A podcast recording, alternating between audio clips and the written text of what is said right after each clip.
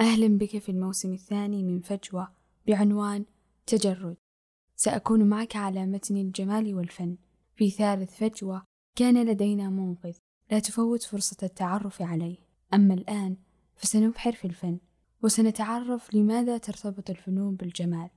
لكن قبل ذلك لا نقصد بالجمال هنا أن يكون الفن شيئا يسر ناظرك فقط فالجمال في الفن أوسع من ذلك. إذ أنه يرتبط بشيء يدعى المكون الجمالي وهو ذلك الشعور الخاص الذي ينبض في داخلنا عندما نتعرض للأعمال الفنية ولا يقتصر هذا الشعور على السار منها. فهناك مشاعر أخرى كالاهتمام والدهشة والرغبة بالاستكشاف والخوف والألم وحتى الحزن. ومجموعة المشاعر هذه هي التي تثري الخبرة الجمالية عن العمل الفني. فجمال الفنون لا يكمن في مظهرها فقط بل حتى في مكنونها. لكن هل تقتصر علاقتنا مع الفن بالمشاعر؟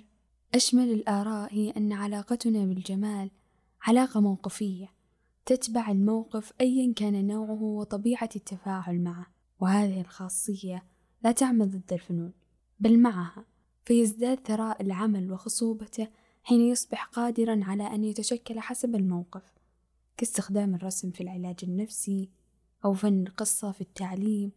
إذا فالفن ليس مجرد متعة هو أكثر من ذلك.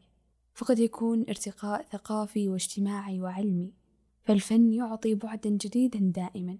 لكن لا يجب أن يفرض على الفن أن يكون ذو أثر واحد أيا كان ذلك الأثر الفائدة أو المتعة.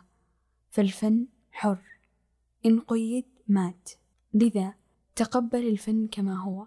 أو حاول أن تراه بنظرتك. وأخيرا ما الفن الذي تميل إليه؟ أخبرني. لماذا تحبه؟